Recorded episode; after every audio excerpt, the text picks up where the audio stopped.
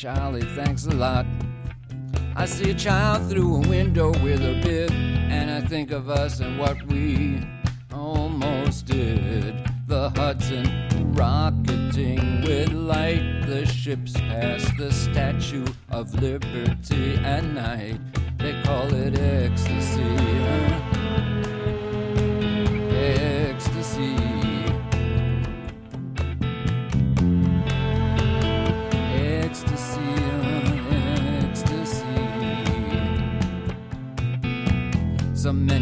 Saint Ivory, some call me Saint Maurice. I'm smooth as alabaster, with white veins running through my cheeks. A big stud through my eyebrow, a scar on my arm that says domain. I put it over the tattoo that contained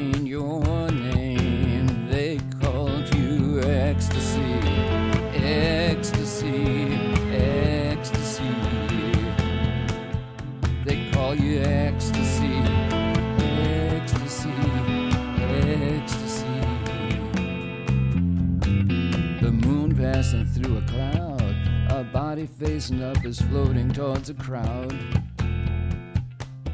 And I think of a time and what I couldn't do. I couldn't hold you close. I couldn't, I couldn't become you. They call you ecstasy. I can't hold you down. I can't hold you up.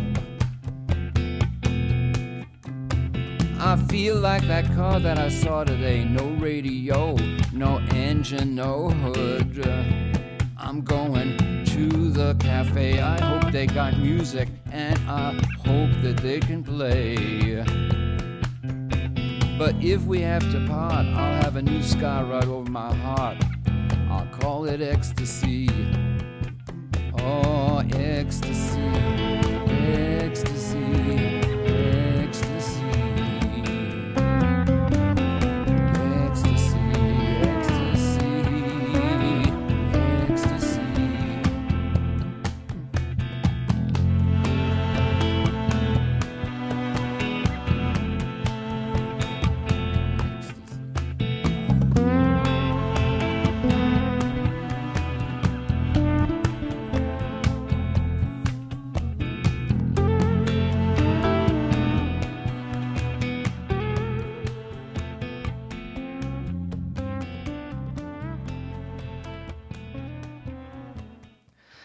Możesz nazwać to ekstazą. Nie mogę puścić cię w dół, nie puszczę cię nawet w górę. Tymi słowami pięknej piosenki słynnego nowojorskiego skądinąd pieśniarza rocka, wokalisty, kompozytora, autora tekstów Lou Reeda, którego niegdyś u niego zdiagnozowano według także danych samej kuzynki chorobę dwubiegunową afektywną. Witam Państwa w dzisiejszym odcinku Firtum Radia. Oczywiście cześć wszystkim, z tej strony Adam Pachołek. Dzisiaj właśnie o tej chorobie będziemy sporo mówić dużo, ale nie ogólnikami, ani nawet także pobieżnymi danymi, jak to zwykle bywa u mnie. Będziemy oczywiście mówić otwarcie i to w towarzystwie pięknej, uroczej oczywiście osoby, może to być dosyć taki trochę puryzm, że trochę wałkuje nieco e, samą zapowiedź, ale tą osobą jest Małgosia Strzelecka, prezes Fundacji Dwubiegunowa, a jednocześnie także blogerka i konsultantka e, psychologiczna w sprawie terapii poznawczo-behawioralnej. Dzień dobry Ci Małgosiu. Cześć wszystkim, bardzo mi miło, że tutaj jestem i mogę z Wami dzisiaj porozmawiać. Oczywiście, żeby zrozumieć całe clue tejże choroby, najpierw zajrzymy w głąb Twojego umysłu. Jak to u, siebie, u Ciebie to się przejawiało?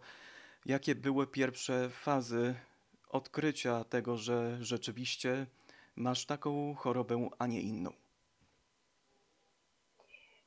Wiesz co, wszystko zaczęło się tak naprawdę od depresji. Tak jak w przypadku bardzo wielu osób, diagnoza była bardzo trudna, ponieważ y, początkowa depresja y, występowała nawracająco. Nie zwracałam uwagi na stany podwyższonego nastroju, które występowały pomiędzy epizodami depresyjnymi.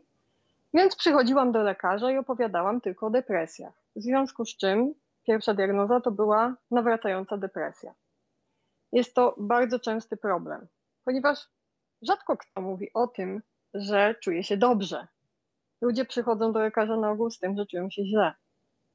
Dlatego pojawia się właśnie taki błąd diagnostyczny. Także u mnie objawami pierwszymi, które mnie niepokoiły, były dla mnie trudne, paraliżowały moje życie, to były właśnie objawy depresyjne.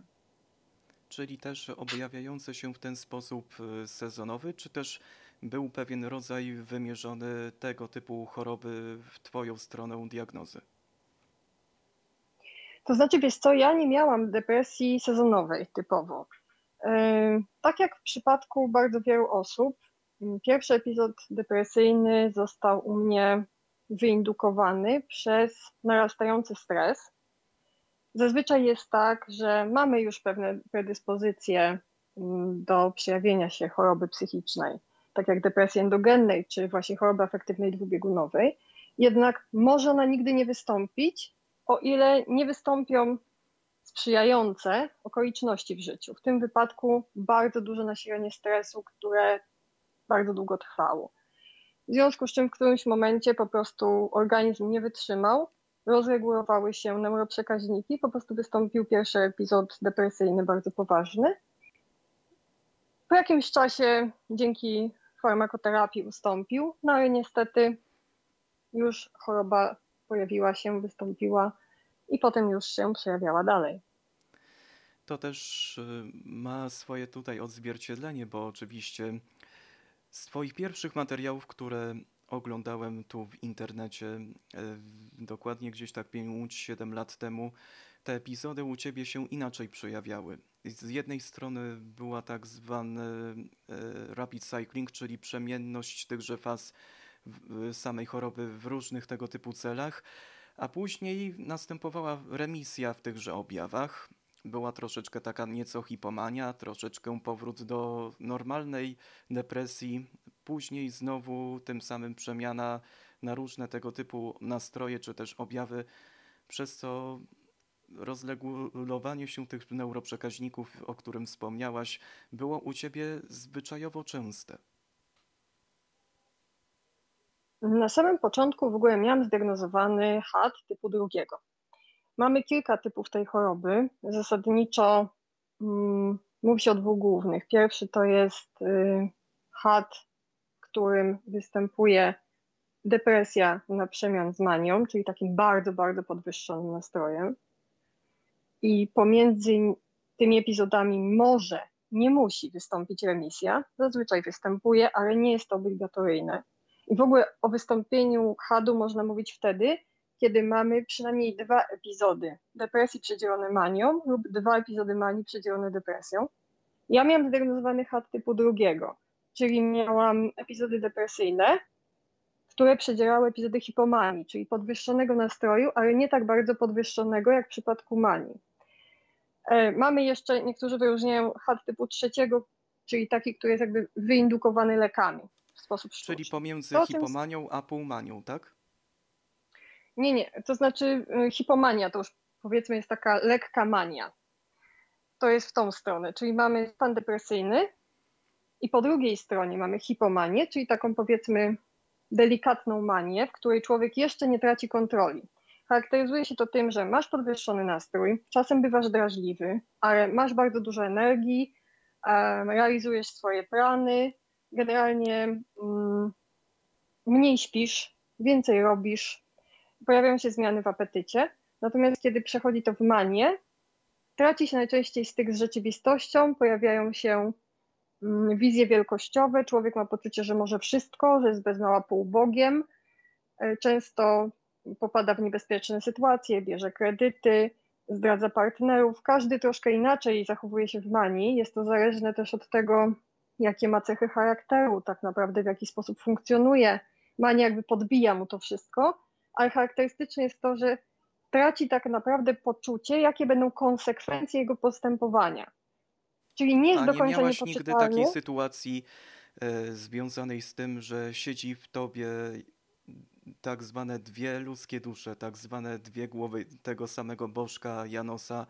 E, Chcę to ująć to na przykładzie pewnej osoby, bodajże chyba Brytyjki nazywającej się Chris Sizemore, o której było głośno gdzieś tak w wielu mediach brytyjskich swego czasu, chyba w latach 60. czy, czy 70. Tę sprawę później nagłośniono dzięki polskiemu kanałowi na YouTube Ciekawe historie. Jak ty się właściwie do tego odniosłaś? Czy w ogóle były takie dwie Małgosie w jednym ciele? To znaczy, wiesz, na pewno nie można tego mylić z mnogą osobowością. Natomiast gdzie, gdzie w ogóle sytuacja jest taka, że jakby jedna osobowość nie wie o istnieniu drugiej. Natomiast tak, bycie osobą dwubiegunową jest jakby posiadaniem dwóch różnych twarzy, bo zależnie od tego, w którym biegunie aktualnie jesteś, to zupełnie inaczej postrzegasz świat. Masz inne zniekształcenia poznawcze, co powoduje, że inaczej postrzegasz siebie, inaczej postrzegasz ludzi, inaczej czujesz cały świat bo po jednej stronie świat jest zły, czarny, ciemny, ponury, nie czeka cię nic dobrego. Jesteś, Wszyscy chcą mnie zabić. To już mówimy o urojeniach prześladowczych. One wcale nie muszą w chadzie wystąpić. Zdarza się, ale nie jest to konieczne, żeby zdiagnozować płynnie had. do tego przeszed, przeszliśmy, jeśli chodzi o różne takie tendencje, że nie ja mogę się sam zabić, bo pewne no, zachowania samobójcze powiedzmy chyba są mniejsze w odniesieniu do, do tych manii prześladowczych, co nie? I wtedy człowiek gubi swoją ścieżkę, twierdząc, że tak naprawdę cały czas jest e, naszpikowany jakimiś sensorami, które powodują tym samym, że ma tym samym być taki zamknięty w sobie w chwili obecnie obowiązującego zagrożenia. Znaczy, żeby to uporządkować, wygląda to tak, jeśli chodzi o myśli samobójcze, to one w chadzie występują zazwyczaj w depresji. No bo związane jest to z tym, co mówiłam, że świat jest zły, ja jestem beznadziejny, wszystko jest czarne, ciemne, nie ma przyszłości. W manii masz poczucie, że wszystko będzie dobrze, wszystko się uda, nie ma przeszkód, wszystko będzie cudownie. Jestem Bogiem, mogę wszystko. Więc tam nie występują myśli samobójcze. E, Zdarza się, że w manii pojawiają się psychozy mm, i wtedy pojawiają się manie prześladowcze, to o czym wspomniałeś, że masz wrażenie, że na przykład wszyscy cię ścigają, wszyscy cię podsłuchują, wszyscy o tobie mówią. Natomiast, żeby nie było wątpliwości, y, nie oznacza to, że osoby w manii bywają agresywne wobec innych w sensie, że próbują na przykład kogoś zabić. To raczej w filmach tylko się zdarza. Natomiast zdarza się, że bywają pobudzone, po, bywają agresywne w tym sensie, że wszczynają awantury, wszczynają konflikty, ponieważ po prostu mają bardzo mało cierpliwości e, i to powoduje pewnego rodzaju problemy rodzinne. Natomiast chciałabym tylko dodać jeszcze, ponieważ o tym w którymś momencie wspomniałeś, jakby mm, nie rozwinęliśmy tematu, że ten HAD Rapid, o którym mówiłeś, czy Ultra Rapid, polega w zasadzie na tym, że bez względu na to, czy jest to HAD typu pierwszego czy drugiego, po prostu występuje bardzo szybka ta zmiana faz, tak? Czyli przypadku HAD-u Rapidu jest to występowanie kilku zmian w ciągu roku, a Ultra Rapidu nawet kilku w ciągu, w ciągu nawet doby, ale przyjmijmy tak zazwyczaj w ciągu kilku tygodni. Więc te fazy po prostu bardzo, bardzo szybko się zmieniają.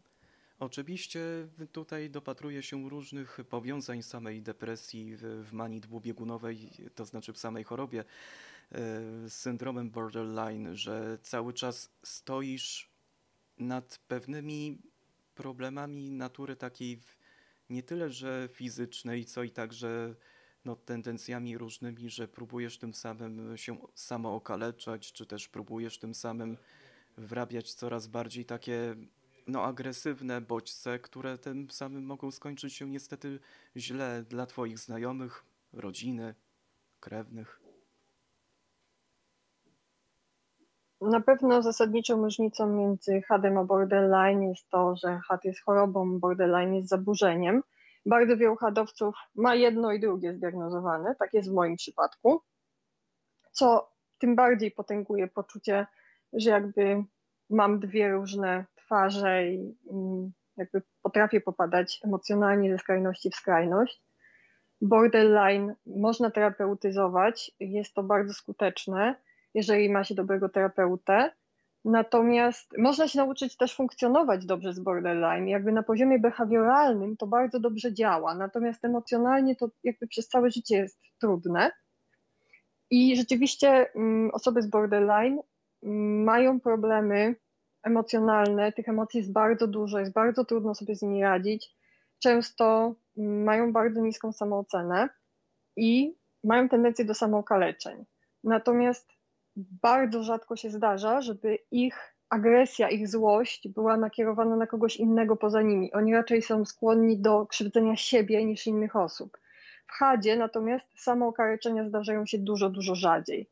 Zasadniczo jakby nie jest to cechą dominującą i to też jest jedną z tych rzeczy, które odróżniają w diagnostyce borderline od Hadu. No nawet sądzę tak bardzo, że też pojawia się nagle takie lśnienie i wtedy występuje pewna trochę, no dosyć e, z, z, z, trochę wynikająca z pewnego błędu, tym samym nie tyle, że także takiego mocno uderzającego się bardziej e, przeświadczenie, no po prostu chodzi mi o samo przeświadczenie tego, czy czujesz się tak naprawdę miotane różnymi emocjami, bo na przykładzie na przykład y, takiego filmu Czarny Łabędź z Natalie Portman pojawia się różne tego typu koncepcje, że ta sama osoba może tym samym mieć y, różne tym samym powiedzmy olśnienia czasem, różne takie flashbacki, że przypomina ci się coś jakby pierwsza jakaś odezwa do ciebie, jakaś agresywna pierwsze spotkanie gdzieś tak w kawiarni, bądź też nawet jakiś, jakieś liczby, tu wchodząc w takie sprawy ezoteryczno-numerologiczne, twierdzą, że na pewno jakieś nawiązania do pewnych spraw typowych związanych ze statystykami, czy też taką bierną tym samym analizą różnych danych, czy też także samych zmiennych, często powoduje, że troszeczkę się nieco człowiek zacina i od razu sobie przyjmuje to za, za pewną normę, że to jednak to, do czego powinien on wracać. To znaczy, wiesz co, flashbacki akurat nie wydają mi się największym problemem, jeśli chodzi, każdy człowiek wraca do pewnego rodzaju wspomnień. Fakt faktem, że przy borderline mm, jakby zmiany nastrojów są spowodowane bodźcami zewnętrznymi. Przy czym tym bodźcem zewnętrznym może być zarówno na bieżąco zachowanie innych osób względem osoby zaburzonej, jak i na przykład myśli na temat danej sytuacji. Czyli na przykład taki flashback, że przypomnisz sobie, że kiedyś dla ciebie ktoś był okrutny, niemiły i to powoduje w tobie natychmiast zmianę emocji. No, I te zmiany są dosyć to gwałtowne. E, wczoraj podczas pewnego balu Andrzejkowego spotkałem się z takim chłopakiem, który nazywał się Michał. On mi mocno dokuczał. Wtedy byłem w pierwszej klasie zawodówki w SOSW w Jarosławiu.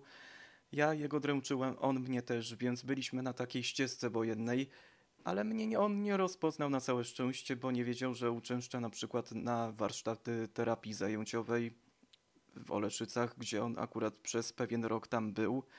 I mi się nagle ta sytuacja przypomina, więc y, to też można przenieść y, do innego rodzaju tychże y, myśli wyobrażeniowych o danej osobie, pewnych uprzedzeń. Nie wiem, czy tu można mówić o myślach wyobrażeniowych i uprzedzeniach. To są raczej właśnie wspomnienia, natomiast tak, każde wspomnienie jest naszą interpretacją danego wydarzenia, bo za każdym razem, jak mówi nauka, kiedy wspominamy coś, to przypominamy sobie ostatnie wspomnienie tej sytuacji, a nie daną sytuację, więc nakładają się na to pewne mm, kolejne zniekształcenia poznawcze. A co jeśli dana tak sytuacja naprawdę... jest fałszywa? Jeśli wspomnienia nasze są tak naprawdę fałszywe? Nasze wspomnienia są zafałszowywane, ponieważ tak jak mówiłam, za każdym razem przypominamy sobie ostatnie wspomnienie, więc one ulegają pewnej zmianie, y, są jakby przepuszczane za każdym razem przez filtry. Natomiast to nie zmienia faktu, że emocje, które czujemy, są dla nas cały czas prawdziwe. Natomiast o tym, jak sobie radzić na przykład z emocjami, tak pracuję ze swoimi klientami właśnie w ramach coachingu, który prowadzę, w ramach poradnictwa psychologicznego, jak właśnie najlepiej sobie z tym radzić. behawioralnej terapii. E, ja konkretnie prowadzę tak, coaching, ale metodami y, terapii behawioralno-poznawczej, terapii schematu, psychologii pozytywnej. Uważam, że w ludziach należy szukać pozytywnych stron, ich mocnych stron i te strony wspierać, ponieważ y, takie jest moje doświadczenie, że jest to często bardziej korzystne niż rozgrzebywanie tego, co jest w ludziach złe i doszukiwanie się jakby ich ubytków, ponieważ ubytki każdy z nas ma.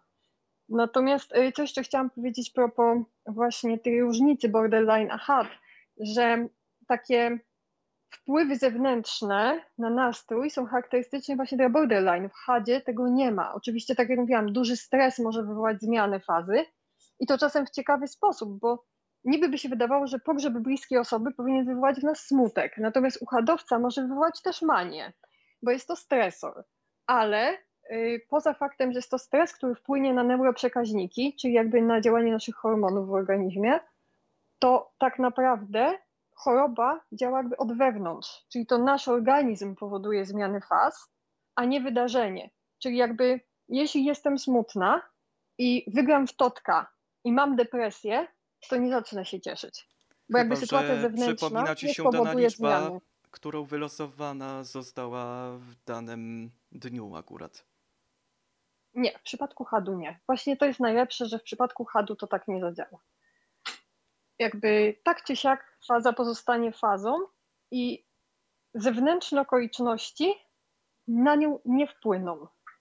Co innego w przypadku bordera, gdzie rzeczywiście okoliczność zewnętrzna może natychmiast zmienić poziom nastroju, no, ale też w borderze. Mm, tak, ale też w borderze nie mamy czegoś takiego jak wysoka mania tam mamy raczej takie poczucie e, euforii, ale takiej byśmy powiedzieli nieco niższej e, i poczucie depresji, które jest charakterystyczne, poczucie właśnie agresji, poczucie pustki, więc te emocje wyglądają zupełnie inaczej. Myślę, że warto się nad tym pokłonić, bo to jest w ogóle bardzo długi, skomplikowany temat i nie sądzę, żebyśmy na to mieli czas, natomiast warto się wyraźnie pokłonić, jeżeli ktoś ma wątpliwość, czuje się chwiejny emocjonalnie, ma wrażenie, że nie radzi sobie z tymi emocjami, ma wrażenie, że buja się pomiędzy właśnie takim dołem, poczuciem bezsensu, rozpaczy, a uniesieniem i nie wie, co mu dolega, to jednak najlepiej jest pokierować swoje kroki do diagnosty, a nie próbować na przykład diagnozować się w internetach. Oczywiście można posłuchać, poszukać, poczytać, bo to zawsze jest super, ale i tak najlepiej po prostu jest pójść z tym do lekarza, bo diagnoza daje nam drogę i możliwość, żeby wiedzieć, co ze sobą dalej zrobić, żeby po prostu poczuć się lepiej. A o to chodzi w życiu, żeby być szczęśliwym i czuć się lepiej. Ja miałem zdiagnozowany przez pewną osobę w internecie osobowość paranoidalną, czy też PSD akurat. E, więc to wszystko mówi. E, trzeba słuchać się jednak specjalistów. Dokładnie, po to są. E, a jeszcze tak przed przerwą chciałbym tutaj zapytać odnośnie też. Nie wiem, czy miałaś takie różne sny narkoleptyczne, czy też także pobudzenie takie do senności, yy, takiego rozluźnienia, takiego no, bardziej wycięcia z siebie z tych wszystkich presji, które do ciebie otaczają, tej maszyny presji. Poprzez sen oczywiście. Znaczy masz na myśli bardziej właśnie y, senność związaną z uciekaniem jakby od życia, no, bo to na pewno eskapizm. miałam.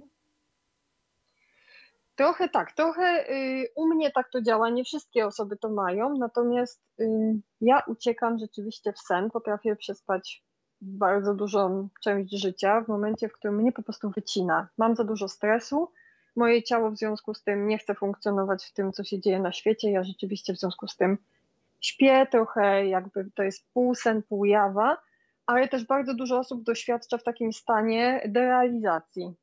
Czyli ma takie poczucie, że jakby świat przestaje być realny, przestaje być naprawdę, ma się takie poczucie, że świata nie można dotknąć, tak jakby on był za szybą w jakiś sposób, tak jakby po prostu to wszystko, co się dzieje, było filmem. To też Pytanie jest taka takie forma ucieczki. walidacyjne. Mhm. Czy rozważasz teorię y, symulacji? W jakim sensie? To trochę no, Jean Ballard i tego typu inne sprawy e, trochę też się nawiązują z tą całą no, cybernetyczną sferą samej psychologii. Ale mówiąc tak koniecznie o depersonalizacji, jak ona występuje tak powszechnie u osób, które nie mają takiego większego potencjału moralnego, etycznego, emocjonalnego? Co w nich tkwi, że nie potrafią się sami realizować?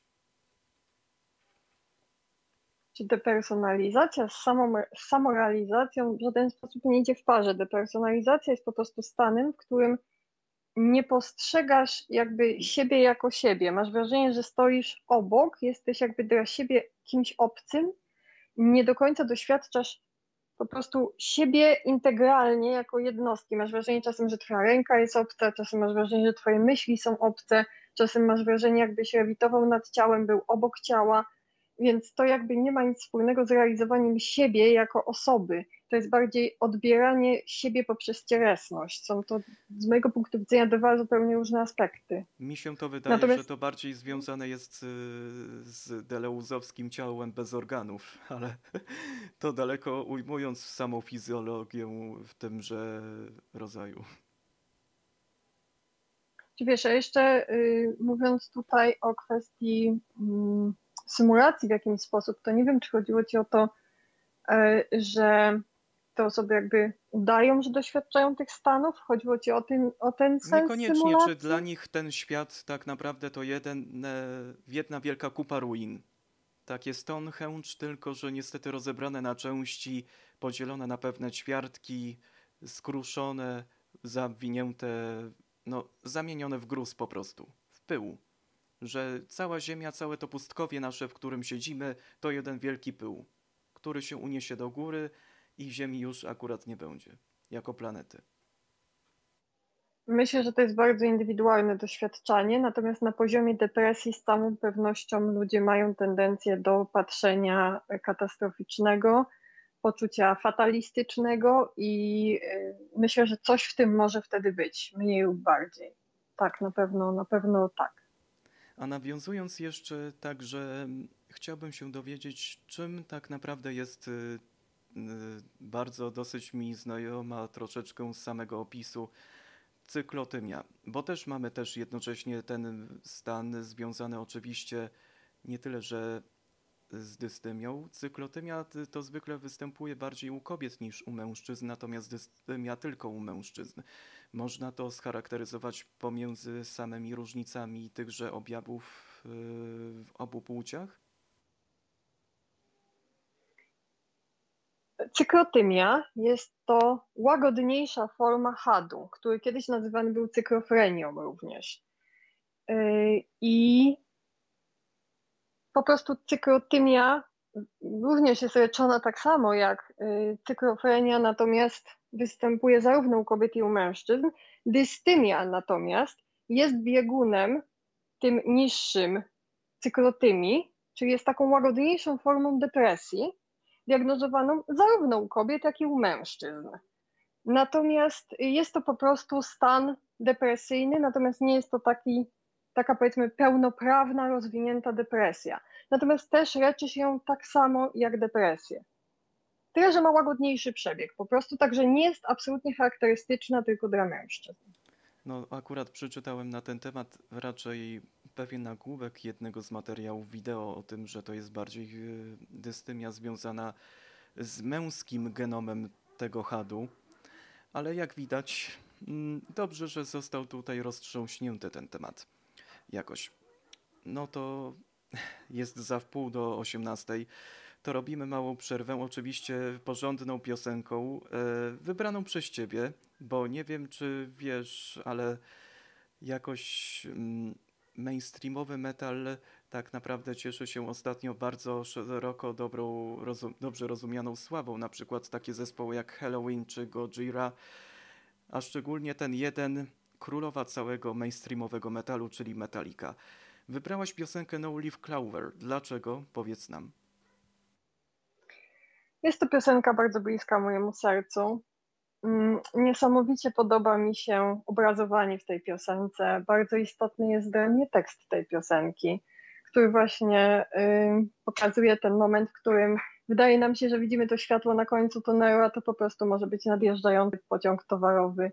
Myślę, że to w jakiś sposób pokazuje, jakie odczucia mogą mieć ludzie, którzy przeżywają właśnie stany depresyjne. Polecam, jeśli kogoś to interesuje, przyjrzeć się temu tekstowi, bo uważam, że w ogóle ich teksty są wspaniałe, mają niesamowite przesłania, y, pięknie obrazują szerokie spektrum emocji i do mnie przynajmniej bardzo przemawiają. To słuchamy Hetfielda i spółki, a za moment wracamy. Słuchacie Firtum Radio w Radio Klank.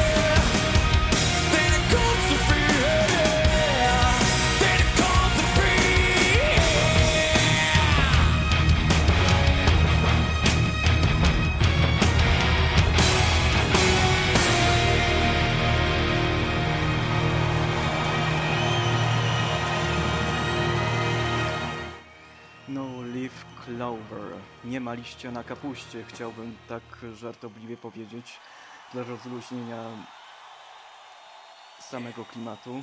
Jak słyszeliście, bardzo przejmujący, głęboki, z orkiestrą symfoniczną utwór. E, wracając do naszej do rozmowy, e, chciałbym tutaj się odnieść teraz do ważnej, no można by powiedzieć, refleksji dotyczącej tego, jak występują pewne epizody, czy to depresyjne, maniakalne, czy też hipomaniakalne, czy też mieszane. Zacznijmy najpierw od depresyjnego. Mhm, masz na myśli tutaj, w jaki sposób przejawiają się mm, te epizody, czyli objawy, pytasz, tak? Tak, tak, dokładnie. Jeśli chodzi o epizod depresyjny, to może tutaj pojawić się bardzo dużo różnych emocji. Ludzie zazwyczaj depresję utożsamiają tylko ze smutkiem. Natomiast depresja to też poczucie pustki, izolacji, samotności, rezygnacji, często też myśli samobójcze, ale też, co jest częste akurat w chadzie, jest to niemoc, bezsilność, niemożność podniesienia się z łóżka. Technicznie wygląda to tak, że im cięższa depresja, tym większa niemoc. Bardzo często jest tak, że człowiek w ciężkiej depresji nie jest w stanie fizycznie podnieść ręki, ponieważ wydaje ona mu się niesamowicie ciężka. Ani wstać do łazienki. Tak, dokładnie. Również wstać do łazienki, czy zrobić sobie kanapki lub herbaty. Często następuje spowolnienie myślowe, czyli na przykład ciężko jest ci w ogóle połączyć te fakty, w jaki sposób posmarować. Myślenie abstrakcyjne tutaj akurat idzie niestety dołem niż górą, więc coraz bardziej y, skierujemy się w ciągu y, naszych kilku sekund od samego wstania do takiego resetu naszych myśli. I tym samym powoduje to tym samym, że nasze e, komórki odpowiadające za właśnie myślenie abstrakcyjne w umyśle szwankują no nie tylko myślenie abstrakcyjne, ale w ogóle nawet myślenie logiczne, czy podążanie za tokiem rozmowy, jeśli próbujemy z kimś rozmawiać, jest bardzo, bardzo utrudnione. Ciężko jest y, zarówno zebrać myśli, bo zdarza się ich gonitwa, co jest jednak rzadsze, ale przede wszystkim wyszukanie myśli, bo pojawia się coś takiego jak gubienie słów, niemożność przypomnienia sobie czegokolwiek, gubienie Sałatka wspomnień. słowna? E, tak, generalnie no jest to problem. Tak, mamy taką siekaninę, nie zawsze y, częściej taka siekanina, o czym dojdziemy, pojawia się nam y, w tych podniesionych stanach. Natomiast w depresji ciężko jest po prostu sobie cokolwiek przypomnieć. Ciężko jest wykonywać czynności takie bardzo normalne, jakby dnia powszedniego, które wydaje się, że ludzie wykonują tak po prostu, czyli właśnie umycie się, zrobienie sobie czegoś do jedzenia, wyjście z domu. Często pojawiają się stany lękowe, jest to stan uogólniony lęku czyli nie do końca jakby wiemy, czy, że się czegoś boimy. Nie jest to strach, tylko poczucie przytłoczenia. Pojawiają się ataki paniki. E, często nie można właśnie wyjść z domu albo podjąć jakiejś czynności, odebrać telefonu, wysłać wiadomości. Pojawia się izolacja. Co jeszcze? Pojawia się anhedonia, czyli nie jesteśmy w stanie odczuwać w żaden sposób szczęścia ani radości. Spada libido. To o anhedonii będzie na koniec programu. No proszę. Okej. Okay. E, w takim razie nie wyprzedzajmy, ale mm, także spada libido, pojawiają się problemy w związku, no, w związku z tym. E, cóż jeszcze? Izolujemy się, nie mamy ochoty na spotkanie towarzyskie, przestają nas cieszyć wszystkie rzeczy, które dotąd nas cieszyły. Nie widzimy przyszłości, mamy zaniżoną samoocenę, uważamy, że jesteśmy beznadziejni, że nic dobrego nas nie czeka. Także pojawiają się wszystkie możliwe zniekształcenia poznawcze. O tym też można sobie doczytać, w jaki sposób tak naprawdę postrzegamy wtedy siebie i świat. I krótko mówiąc, jest to bardzo, bardzo negatywne postrzeganie. Mamy wrażenie, że nic nam nie pomoże. Warto tutaj zauważyć, że żeby wyjść z depresji, nie pomoże nam krepanie po ramieniu, mówienie, poradzisz sobie, mówienie, inni mają gorzej. To jest dramat. Wyjście na spacer, witaminka D, tym nie leczy się depresji. Depresję leczy się lekami. U psychiatry w przypadku ciężkiej depresji nie ma nawet możliwości pójścia na psychoterapię, ponieważ w takim epizodzie człowiek nie jest w stanie pracować. Nie jest w stanie jakby normalnie trzeźwo myśleć ze względu na te zniekształcenia. Dlatego też najpierw konieczne jest wdrożenie leków, żeby po prostu naprawić działanie neuroprzekaźników. Często poprzez y, właśnie wspomożenie mm, pracy z serotoniną, dopaminą, ewentualnie noradrenaliną. E, tym wszystkim zajmie się najlepiej lekarz. Mhm. A co do reszty samej kwestii związanej oczywiście, bo już przechodząc tutaj do epizodu maniakalnego, to e, z euforią kojarzy się oczywiście nam słynny serial HBO e, o nastolatkach, które doświadczają różnych takich zawirowań życiowych w miłościach, czy też nawet także kontaktach seksualnych. Stan euforii czy też nadmiernego szczęścia pojawia się jako pierwszy objaw, taki naczelny w samym epizodzie.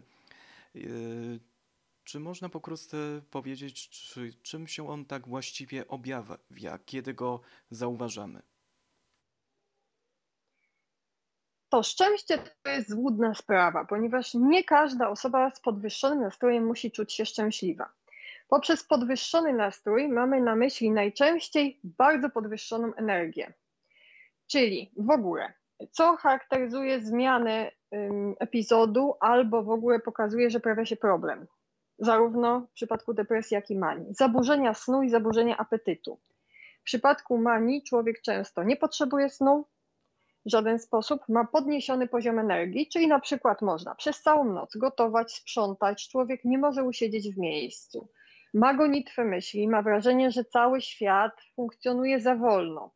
Ma 1500 kreatywnych pomysłów. Często rozpoczyna coś, a nie kończy, ponieważ już jego myśli wyprzedzają czyny. E, często zapisuje się na 50 kursów, idzie na siłownię, podejmuje się mnóstwa zadań. Jakby po prostu ten poziom energii jest ogromny. Nie zawsze jest to poczucie szczęścia, pomimo wysokiego libido, jakby wydawałoby się, że wszystko powinno być dobrze, ale często towarzyszy temu drażliwość i tak naprawdę wcale nie czujemy się komfortowo. A im idziemy wyżej, tym tak naprawdę mamy większe oczekiwania i jakby czujemy się jak e, ludzie, którzy biorą narkotyki, porównują to do poczucia takiego, jakbyś wziął bardzo dużo amfetaminy. Czyli jesteś taki napędzony, ale wcale nie jest powiedziane, że czujesz się z tym dobrze i komfortowo. Czyli typowy Więc chomik tak... na amfetaminie. Tak, tak, to jest dokładnie coś który takiego. kręci się w kołowrotku, zastanawiając się, co dalej ze swoim życiem, a nagle pada, w sapie, wzdycha i później wywrócony I depresja z, z powrotem. Koło, z tego kowrotka. Tak, ponieważ im więcej, to jest jak bateryjka, im szybciej zużyjesz tą energię w hipomanii czy w manii, tym szybciej brakuje ci tej energii i organizm musi odreagować, więc wpada w depresję. Im wyższa górka, tym potem niższy dołek. Często chorzy popełniają ten błąd, że pod wpływem tej górki odstawiają leki, bo mówią, hurra, jestem już zdrowy, lekarze się mylili, ja tak naprawdę jestem teraz zdrowy i szczęśliwy. Ewentualnie mówią, nie chcę się leczyć, chcę zawsze być taki. Albo wręcz indukują sobie tą górkę, a tak naprawdę nie biorą pod uwagę, że po pierwsze, za chwilę przyjdzie dołek po tej górce, a po drugie, ta górka niszczy życie, ponieważ większość osób z hadem niszczy sobie życie właśnie w nani, bo wtedy biorą kredyty, wtedy porzucają rodziny, wtedy rozwalają małżeństwa, wtedy dochodzi do naprawdę wielkich dramatów, głównie tak naprawdę osobistych. A niekiedy I się radykalizują ktoś... i są terrorystami. Przepraszam, to nie miałem tego na myśli, ale mi się już nasunęło, także. Natomiast to na pewno nie jest związane w żaden sposób y, z chorobą, bycie terrorystą, także nie, nie, nie. Tutaj jakby staramy się nie, nie stygmatyzować w żaden sposób. E, żarty żartami, ale niestety społeczne postrzeganie osób chorych jest no, tak naprawdę złe i z tym staram się bardzo mocno w jakiś sposób walczyć, żeby tak tych osób chorych nie postrzegać.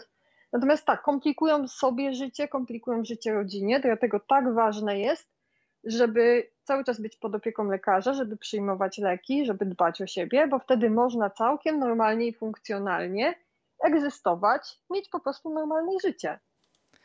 E, zatem Oczywiście u samego dołu mamy na przykład e, nastrój gniewny, czyli rzucanie e, obelg, czy też nawet wulgaryzmów w stronę danej osoby, że ty jesteś taki, owaki, masz za małe pewne organy wewnętrzne, że tak też żartobliwie ujmę.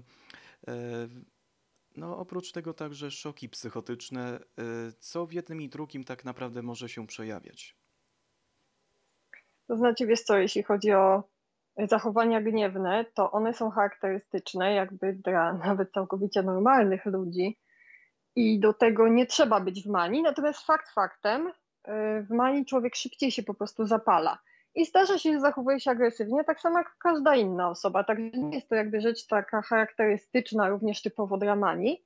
Zdarza się oczywiście, że ktoś kogoś tam zwyzywa, ale to mówię, każda kłótnia może się tym skończyć.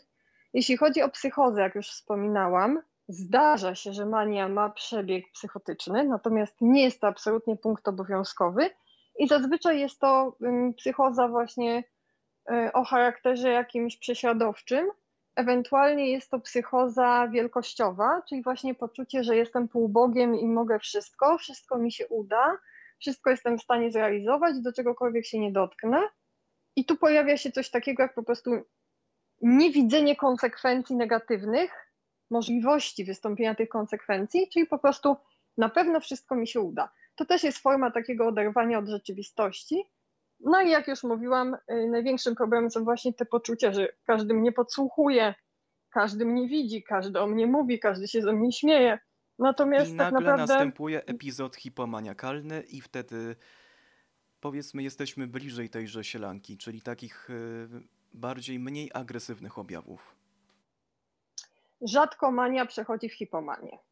Raczej dzieje się tak, że jest odwrotnie, czyli że hipo może przejść nam w manię, ale częściej jednak jest tak, że albo mamy ten typ drugi, o którym mówiłam, że są to depresje i hipomanie, albo typ pierwszy, że depresje i manie. Więc na ogół taka mania może, jeżeli trafiamy do szpitala albo bierzemy leki, przejść nam w remisję, czyli się wyciszyć, no albo jeżeli się wyczerpie bateryjka, to w którymś momencie samoistnie przechodzi w depresję, natomiast to może się, mm, że tak powiem, bardzo różnie rozegrać i raczej nikomu absolutnie nie zalecam, jeżeli jest ktoś z Waszych bliskich w stanie manii albo obawiacie się, że jest, nie czekajcie, aż jemu to samo przejdzie, bo może narobić sobie kłopotów albo Wam. Należy o taką osobę zadbać, spróbować zabrać ją do lekarza, poradzić się. lep. Tak, trzeba na pewno skontaktować się ze specjalistą, porozmawiać, bo takim osobom po prostu dobrze jest pomóc. Nadchodzimy teraz do ostatniego mm, związanego akurat e, epizodu mieszanego, gdzie są, no mówiąc tutaj językiem dosyć e, suchym, są zwykle takie tendencje suicydalne, gonitwa myśli, czy też także niepokój, otępienie. Czasem nawet wymaga on ciężkiej chemoterapii niż e, to jest wskazane. Ale czy rzeczywiście tak jest, że takie osoby mają taki napęd do tego, żeby e, się samemu w sobie zniewalać, czy też jednocześnie pozwalać na różne e, przejawy tychże innych manii, o których wspomnieliśmy e, w taki dosyć nieskorygowany, cykliczny sposób? Epizod mieszany jest bardzo interesującym zagadnieniem występują w zasadzie dwa typy tego epizodu. O jednym mówimy wtedy, mm, kiedy mamy takie cechy depresji, bo to w ogóle epizod mieszany, zacznijmy od tego, występuje wtedy, kiedy mamy w tym samym czasie występujące cechy zarówno podniesionego nastroju, jak i obniżonego. I jedną z opcji mamy wtedy, kiedy człowiek ma stosunkowo dobry nastrój, ale posiada niemoc. Czyli w sumie sumie mam dużo fajnych pomysłów, ale nie jestem w stanie ich realizować. I to jest ta lepsza opcja epizodu mieszanego. Ta gorsza opcja yy, występuje wtedy, kiedy mamy tak naprawdę dużo energii w sobie, ale niestety bardzo, bardzo złe samopoczucie. I wtedy dochodzi do tego, o czym mówiłeś, czyli na przykład jest podwyższone ryzyko popełnienia samobójstwa. Ponieważ człowiek w depresji często nie ma fizycznie siły, żeby się zabić. Natomiast kiedy jest epizod mieszany, on ma siłę, ma energię, może fizycznie to zrobić, a czuje się tak nawet fatalnie przyspieszone bicie serca, działanie hormonów. Y, sam sobie staje się troszeczkę takim no, robotem, który jednocześnie wkrótce po, po przeplątaniu pewnych kabli ma zaraz ronąć na ziemię i ostygnie z niego życie, y, przesył energii zostanie zerwany. Bardzo poetycko to ująłeś, natomiast tak, generalnie epizod mieszany jest splątaniem bardzo wielu, bardzo trudnych emocji, bardzo ciężko się go też leczy, bo mm, nie można często podać normalnie antydepresantów po to, żeby nie podbijać jakby poziomu energii. Dla lekarzy jest to duży problem, rzeczywiście jak sobie z tym radzić. Mm, natomiast daję radę. Ja mam dosyć dużo mm, epizodów mieszanych właśnie akurat tego typu. Nie jest to proste, natomiast z tym również można sobie poradzić, na szczęście. Mm, I dużo też wiadomości można znaleźć y, w internecie. Mamy grupę wsparcia, którą prowadzi moja fundacja. Mamy grupę samopomocową dla hadowców, którą również fundacja prowadzi.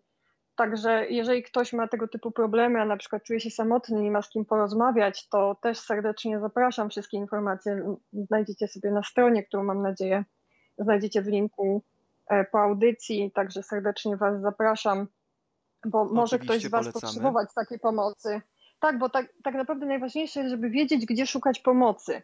Żeby nie zostać samemu właśnie z takim momentem, kiedy czujemy myśli samobójcze, żeby dzwonić na infolinię, żeby po prostu nie zostać z tym samemu, bo mm, najlepiej jest móc porozmawiać, tak? To jest najważniejsze. Mamy zresztą dużo centrów e, pomocy kryzysowej, gdzie też można się zgłosić bezpłatnie, można się zgłosić do szpitala. O tym warto zawsze pamiętać, żeby szukać wsparcia i o czym warto jeszcze wspomnieć. Często choroby psychiczne różnego typu są diagnozowane u kobiet, a nie u mężczyzn, ale nie dlatego, że kobiety chorują na nie częściej, tylko dlatego, że mężczyźni rzadziej zgłaszają się po pomoc, oni się wstydzą. Nasza kultura nauczyła mężczyzn uważać, że powinni być samowystarczalni, że powinni być silni, że nie mogą płakać. I dlatego mężczyźni też częściej popełniają samobójstwa, bo nie szukają pomocy, bo się boją.